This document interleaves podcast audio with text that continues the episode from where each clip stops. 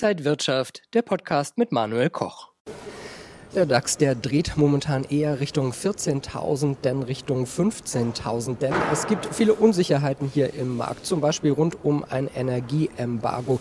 Konjunktursorgen und die Inflationsrisiken, all das ist eine Gemengelage, über die ich jetzt rede, mit meinem Gast Daniel Saurens von Feingold Research. Herzlich willkommen hier an der Frankfurter Börse. Hallo, schönen guten Tag.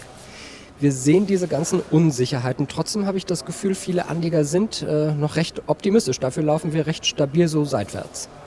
Ja, das ist auch ein guter Ausdruck. Wir laufen stabil seitwärts und wenn man sich den Markt mal anguckt über das erste Quartal hinweg und dann auch in den April rein, dann sieht man, der DAX hat ja fast viertausend Punkte verloren zeitweise.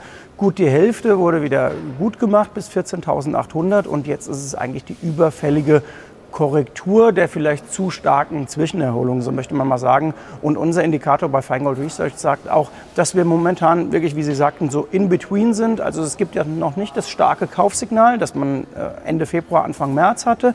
Aber es ist auch nicht so, dass man sagen müsste, jetzt um auf Teufel komm raus absichern, sondern es ist eine Gemengelage, die gemischt ist. Wir liegen wieder deutlicher unter der Widerstandszone bei vierzehntausendsechshundert Punkte. Heißt das, dass die Abwärtsrisiken größer sind als vielleicht Aufwärtschancen?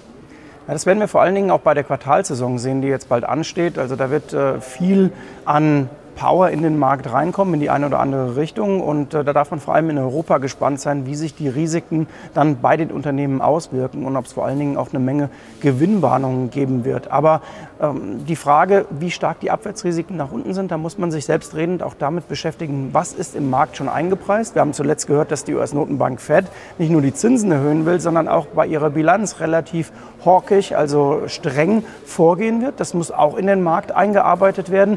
Und wenn wir über den Teich spicken und Richtung U S A, Nasdaq und S und P fünfhundert hatten sich ja auch sehr stark erholt, der S und P gar nicht weit von seinem Rekordhoch weg. Also dort möglicherweise die Risiken etwas größer sogar als beim deutschen Aktienindex.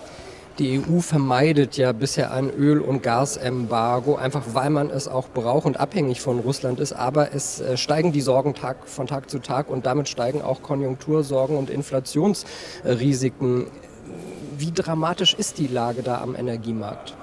Na, die ist schon relativ dramatisch, sonst würde sich Deutschland auch dem Willen vieler anderer E U-Staaten anschließen und sagen, wir machen wirklich dieses Embargo. Man weiß, dass man das nicht einfach umsetzen kann und dass man sich da möglicherweise selber mit schadet. Das ist ja vielfach diskutiert worden. Aber es ist nicht nur die Frage rund um Ukraine und Russland, die momentan die europäischen Aktienmärkte belastet. Es gibt auch einen ganz anderen Seitenblick noch. Wir haben am Sonntag eine Wahl in Frankreich und Marine Le Pen ist äh, Macron sehr nahe gerückt, so wie alle Prognosen, dass oder die meisten Prognosen das sagen, wird sie in die Stichwahl mit einziehen. Und dann liegen beide Lager eng beieinander und Marine Le Pen als französische Präsidentin wäre mit Sicherheit etwas, mit dem weder die Europäische Union noch die Investoren in Europa gut und gerne leben würden, sondern das wäre mit Sicherheit genau das Gegenteil. Preisauftrieb sehen wir in der Eurozone, äh, Rekordwerte äh, beinahe bei den Erzeugerpreisen, die sind um einunddreißig Komma vier Prozent im Februar gestiegen, dramatischer noch, wenn man auf Energiepreise schaut, die sind um siebenundachtzig Komma zwei Prozent im Vergleich zum Vorjahr gestiegen. Sehen wir einfach, wie stark diese Inflation jetzt äh, durch alle Branchen reitet? Ja, es kommt natürlich viel Unglückliches zusammen, muss man sagen. Zum einen äh, der sehr angespannte Arbeitsmarkt in einigen Branchen nach Corona. Das erlebt man, wenn man eine Gastronomie besor- äh, besucht und sieht dort, wie Preise natürlich steigen müssen. Dann die, die Russland- und Ukraine-Problematik des Krieges, äh, die Frage, was passiert dort. Ähm, bei Öl ist auch noch eine Menge Spekulation äh, mit drin. Jetzt könnte man die positive Lesart nehmen und sagen, vielleicht löst sich das innerhalb der nächsten zwölf Monate an mehreren Stellen auf und dann wird auch diese Inflation sich etwas zurückbilden. Wir wissen, dass Inflation aus verschiedenen Komponenten besteht. Was eine Komponente ist, die bleiben könnte jetzt, das ist wirklich die Lohninflation. Man merkt das an den Lohnabschlüssen über verschiedene Branchen auch.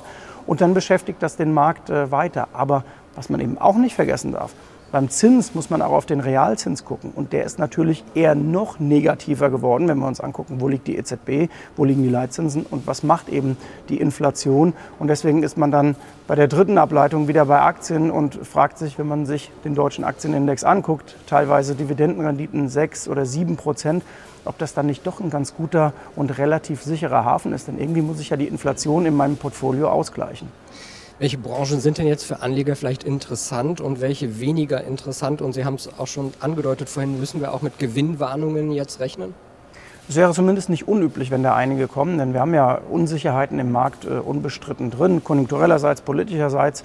Ähm, dann haben wir übrigens auch noch Corona in China, wo in Shanghai äh, die äh, Dimension der Schiffe, die da im Hafen liegen und nicht abgefertigt werden, so hoch ist wie noch nie in Zeiten der Pandemie. Also das gibt es auch noch. Äh, und ähm, insofern ja, Gewinnwarnungen sind möglich, aber man muss auch sagen, Investoren gehen normalerweise dann gut in den Aktienmarkt rein, wenn eine Rezession an ihrem Peak, also an ihrem Höhepunkt ist. Das sieht man, wenn man mal zurückguckt, nach Lehman-Zeit zweitausendneun oder auch in den Jahren zweitausendelf oder man kann auch noch ein bisschen weiter zurückgehen.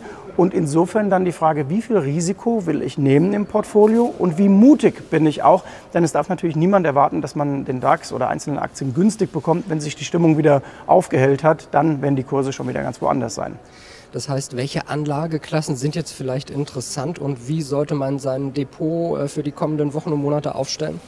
Ich denke, im Moment ist es so, dass man unter den Aktien anders als Ende zweitausendeinundzwanzig sehr viele findet, die durch Qualität bestechen, aber auch durch eine starke Marke und möglicherweise durch eine gute Dividendenrendite. Das heißt, man sollte sich fragen, welches Geschäftsmodell verstehe ich, wo ist die Stabilität im Geschäft auch vorhanden und wer hat sich möglicherweise auch schon in Krisen bewährt. Ich will mal ein Beispiel geben, die Aktie der B A S F hat es deutlich gebeutelt, trotzdem schüttet der Konzern eine anständige Dividende aus und diesen Konzern gibt es auch nicht nur seit ein paar Jahren, sondern seit etlichen Jahrzehnten.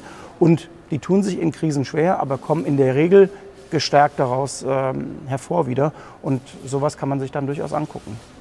Sagt Daniel Saurens von Feingold Research. Vielen Dank für den Besuch hier an der Frankfurter Börse. Und Ihnen, liebe Zuschauer, danke fürs Interesse. Bleiben Sie gesund und munter. Alles Gute.